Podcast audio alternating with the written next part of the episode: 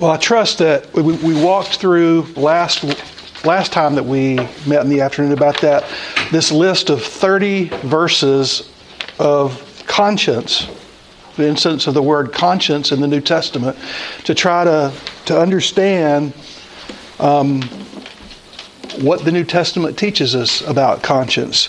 And I trust that you are convinced, as, as I am, that the idea of the conscience is not a minor one. It's mentioned often, and it's the subject of a significant amount of apostolic ink.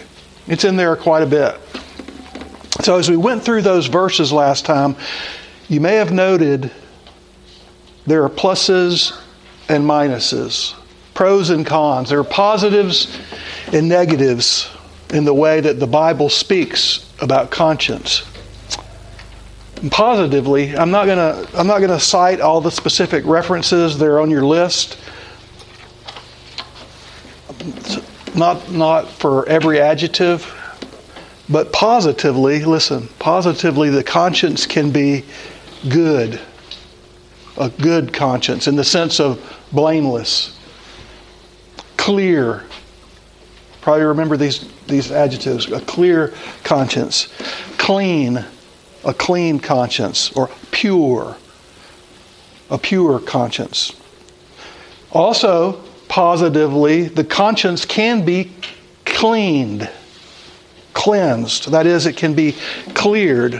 You remember the text from Hebrews. The conscience can be, according to New Testament scripture, perfected purified, washed, purged, sprinkled clean. We saw all those when, when we reviewed those verses. But also remember from our list negatively, the conscience can be weak. The conscience can be wounded.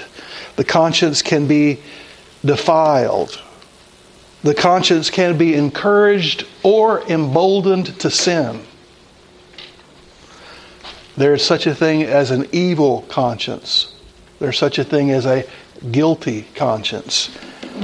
The conscience, if we remember, can be seared with a hot iron. So before we move on, let's let's clarify um, something. I believe that in the New Testament teaching, that negatively a weak conscience is quite different from a seared conscience.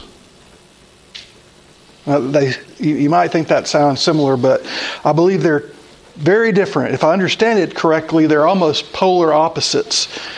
With the path of virtue, as it often is, being in the middle, you know, the Aristotelian way. You've got rashness over here, and you've got over over considerateness here, and then the middle way is the way of virtue. Well, it seems like this is one of those cases. On the one side is a weak conscience, a conscience which is hypersensitive and exercised about irrelevant issues not related to sin and righteousness. Oh no, I drank non fair trade coffee. I feel guilty. Really? I believe that Scripture describes this conscience as weak because it's too easily wounded, like a weak man. It's weak. It's weak. So it's easily wounded. And the per- person with a weak conscience worries about things that are of little consequence. Their joy is lost, and listen, their psyches are drained in a way we could say their consciences are overactive, like an immune system gone haywire.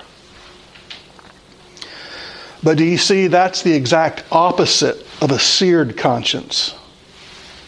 Remember the imagery. Remember when we discussed this. The image is of searing, and it's, that's intended to invoke the idea of burning and damage and scarring. Do you have any scar tissue on your body?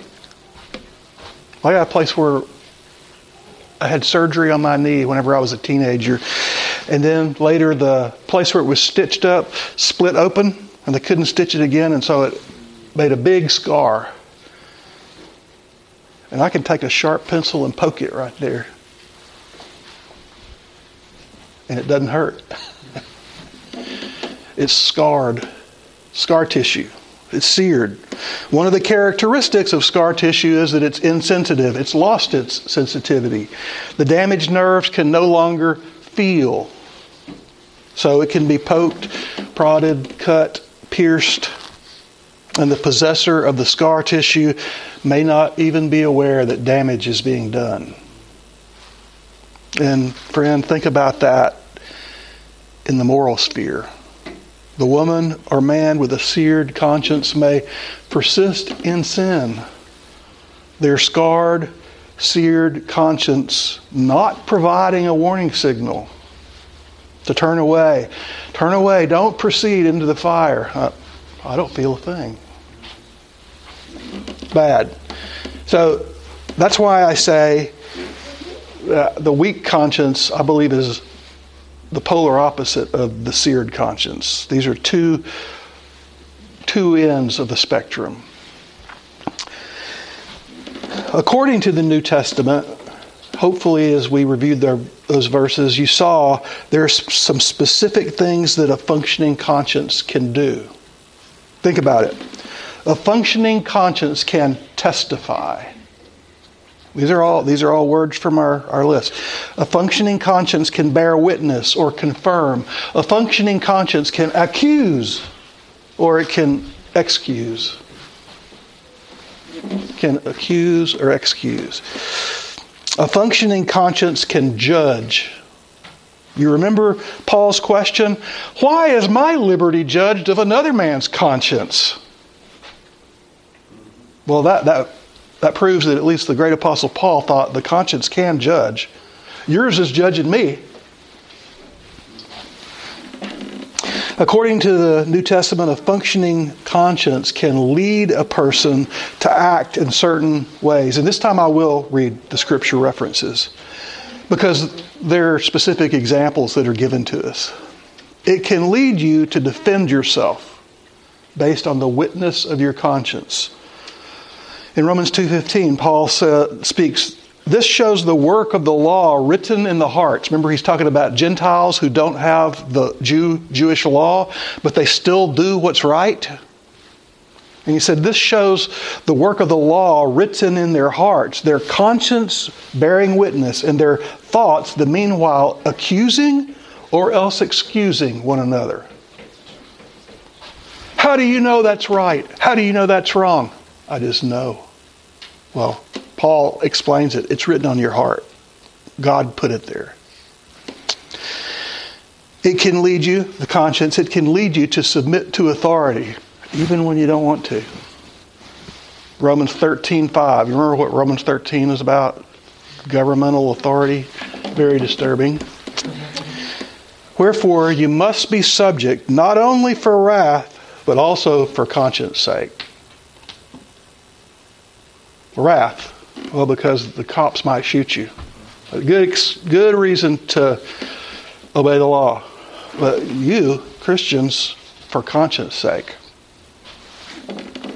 Your conscience can lead you to stop asking so many questions. 1 Corinthians 10:25 Whatever is sold in the market, eat it, asking no question for conscience sake. Remember the disputes over can we eat that? That meat was yeah, that's a discount ribeye, but it was sacrificed to Diana this morning. Paul's doctrine is an idol is nothing. If you didn't know that, it would be a good ribeye. Man, it just tastes a little bit off now that I know it was sacrificed to Diana this morning. If any of you that believe not, or if any that believe not, invite you to a feast and you be disposed to go, eat whatsoever is set before you, asking no question for conscience sake. Oh, this ribeye looks really good. Where did you buy this? Paul says, no, no. So your conscience can lead you to stop asking so many questions. Your conscience, listen, your conscience can lead you to suppress your own liberty. Listen, Your conscience can lead you to suppress your own liberty for the good of another. 1 Corinthians 10 28. But if any man say to you, This is offered in sacrifice to idols, eat it not, for the sake of him that showed it to you, for conscience sake. For the earth is the Lord's and the fullness thereof. Not for your conscience sake, I say, but for his. I didn't even ask, and they said, We got these great ribeyes down at Diana's temple. Oh. Hmm. We went through all these verses before. So, but you see, here's some things that your conscience can do. It can judge. It can it can lead you to defend yourself. It can lead you to stop asking so many questions. It can even lead you to suppress your own liberty for the benefit of another. The lexicon defines suneidesis, conscience, as the inward faculty that distinguishes right and wrong. And that's helpful. But listen, more personally, I believe a, a more functional definition is the conscience is your you, your consciousness of what you believe is right and wrong. Your conscience is your consciousness of what you believe is right and wrong. And I believe that this is what um, C.S. Lewis called the Tao, if you've read his Abolition of Man. And I don't just believe that because of Lewis's essay, but Michael, I'm probably one of the biggest C.S. Lewis fans that I know. Anyway, I believe it because I believe that Christianity affirms it, especially the Pauline theology in Romans and Corinthians. Lewis co opts that term Tao, T A O. He co opts that term Tao from the wisdom of the East, where the Tao means the natural order of the universe, from whose character one's intuition must discern or realize the potential for individual wisdom. In other words, the universe is built in such a way that if you'll listen, it can speak to you. Do you believe that? Well, Lewis sort of anglicized or westernized or baptized the term Tao, using it to describe, quote, the doctrine of objective value, the belief that certain attitudes are really true and others are really false, the kind of thing the universe is and the kind of things that we are. Like a man is a man, a woman is a woman, a man is not a woman. The universe teaches that. Some of you may have participated in a reading group several years ago where one of the books that we read was The Abolition of Man. And obviously, we can't read that together this afternoon. But as I mentioned, the central, one of the central ideas that, that Lewis advances is this idea of the Tao, an affirmation of the claim listen, that there is a self evident moral ecology grounded in human anthropology, and that that has been recognized in the world's most prominent cultures, even in non Western societies. And Lewis asserts that we deny that at our peril. Because to do so fundamentally erases our identity as human beings. Uh, hence the book's title, The Abolition of Man. But also because repudiation of that type of an unwritten universal moral code, listen, leaves us helpless in the face of those will to power types. Isn't it amazing that without instruction, we so often know right from wrong? Find me a culture that says murder is good. There's not one. It's why, listen, it's why we hide our sins. We know they're wrong, and we don't want anyone to see. I remember an example, and I think I think Michael, this was from C.S. Lewis, but I'm not sure. But we've all experienced this. You come to a four-way stop, and all four cars are stopped. Who goes? Not rhetorical. Who goes? Huh? Who's supposed to go? Well, what if the last car that stopped pulls out first? You hope they don't hit you, or the person who goes first. Road rage happens. What do others do when that one that stopped last? They honk. And why do they honk? Did he do something wrong? Yes. He did? How do you know? Because the law tells us what to do, and he directly de- um, defied the law. Does the law say that? Does it? I don't know. It's been too long time since I took the test. But listen, whether the law says it or not, you know, don't you? That's all right. He didn't stop first. I, it was my turn to go. And we know. And we all know. And every single one of us knows. And we all know, or we all say, that's not right. That's not right. You, you're, what kind of a person are you? Right? Well, that's Lewis's Tao. That's the idea. You know. You know. You know a lot. And listen, it's also Paul's doctrine of God's righteous judgment against sin and degrees of punishment and universal guilt before the Almighty. The heavens declare the glory of God. Don't tell me you don't know there's a God. That's Paul's idea. That's foolishness. You can say you don't know and act like I'm so smart that I don't know that. But you know. And you know that you know. All men know some right from wrong. Some men know more. Amen?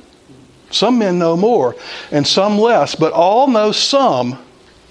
And when you know right from wrong and you choose wrong, it's, it's like the fall in an Eden all over again and again and again. And you just prove that you're the son of your great, great, great, great, great, great grandpappy. Some right and wrong, listen, some right and wrong we never think about. But functionally, it seems that our consciences or our consciousness of what we believe is right and wrong. Now, I hope you see that how that functional definition immediately demands that our consciences need to be educated. Don't, don't you see that it just demands that? You see, if you believe, if what you believe about right and wrong is not in agreement with God, listen, if what you believe about right and wrong is not in agreement with God, Paul tells us, uh, well, you could sin and it might not bother you. Can you imagine that? You could sin and it might not bother you. Paul tells us that he did exactly that. Paul, when he was a Pharisee of the Pharisees, tells us that he murdered Christians. This was prior to his conversion. And he thought that he was doing God service. I mean, that's the only way that he could say that he was blameless before his conscience when he killed Christians. And he was. And listen, beloved, that is a massively misinformed conscience, isn't it? And that's the great Apostle Paul. He actually felt good about what he was doing. Those guys are lying. And they're getting away with it. Not on my watch. He thought it was being done for God, but after his conversion, when God knocked him off his high horse, his greatest shame,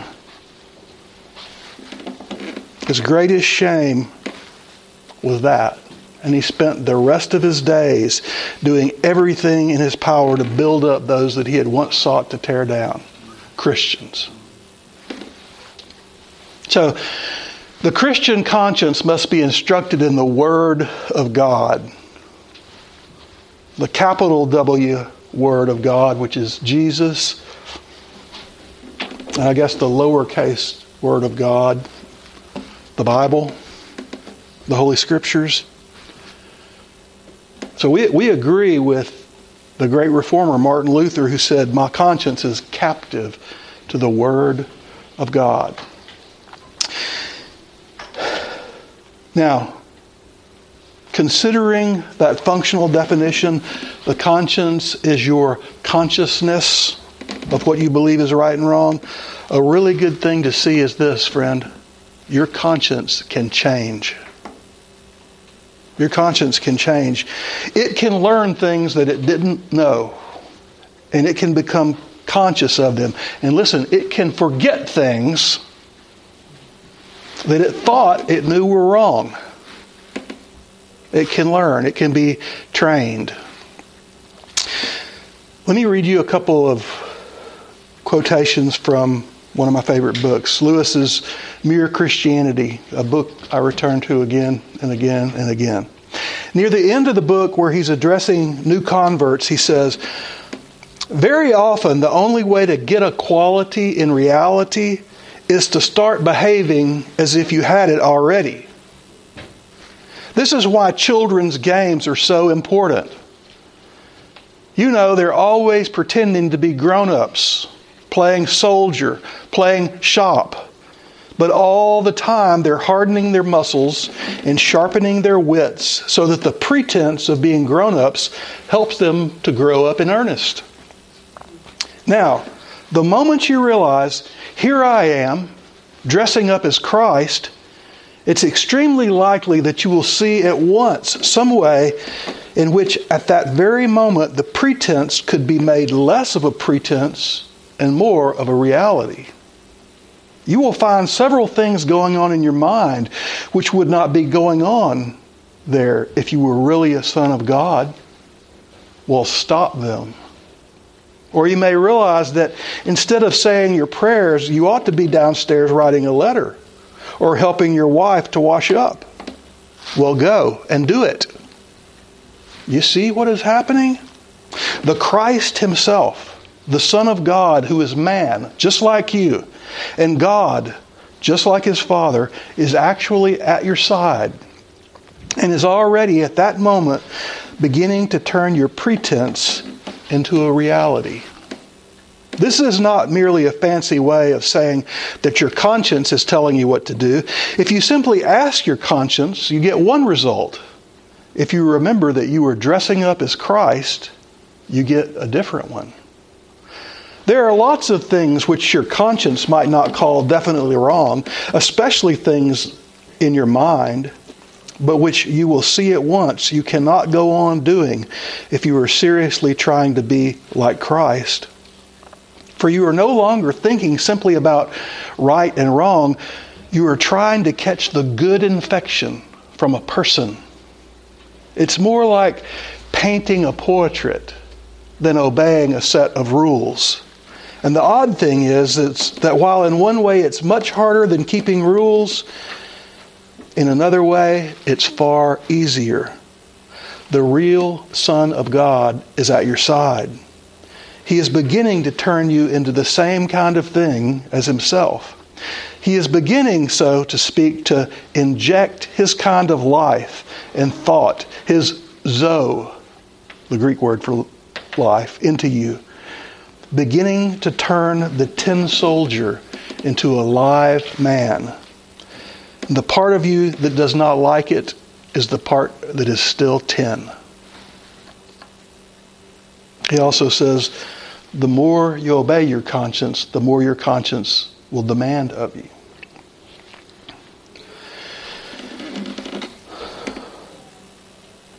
Well, I'm going to stop there. Lord willing, I want to continue our study, and Lord willing, we'll discuss maybe next time, calibrating or training our consciences. But thoughts, questions, comments, observations? Jonathan? From where in Mere Christianity did that little section you read off come from? Um, about two thirds through. I can tell you right after I've got, I actually have the ebook on my phone, so I can tell you right where it is. Thank you. You're welcome. If you have, if you haven't read Mere Christianity, I recommend it highly. And if you have read it, then I highly recommend it again. but, other thoughts? Are we trying to live in good conscience in this world? We are. And we saw with our list that it's a not an insignificant topic in the New Testament. So we're going to keep talking about it for a little while, Lord, willing.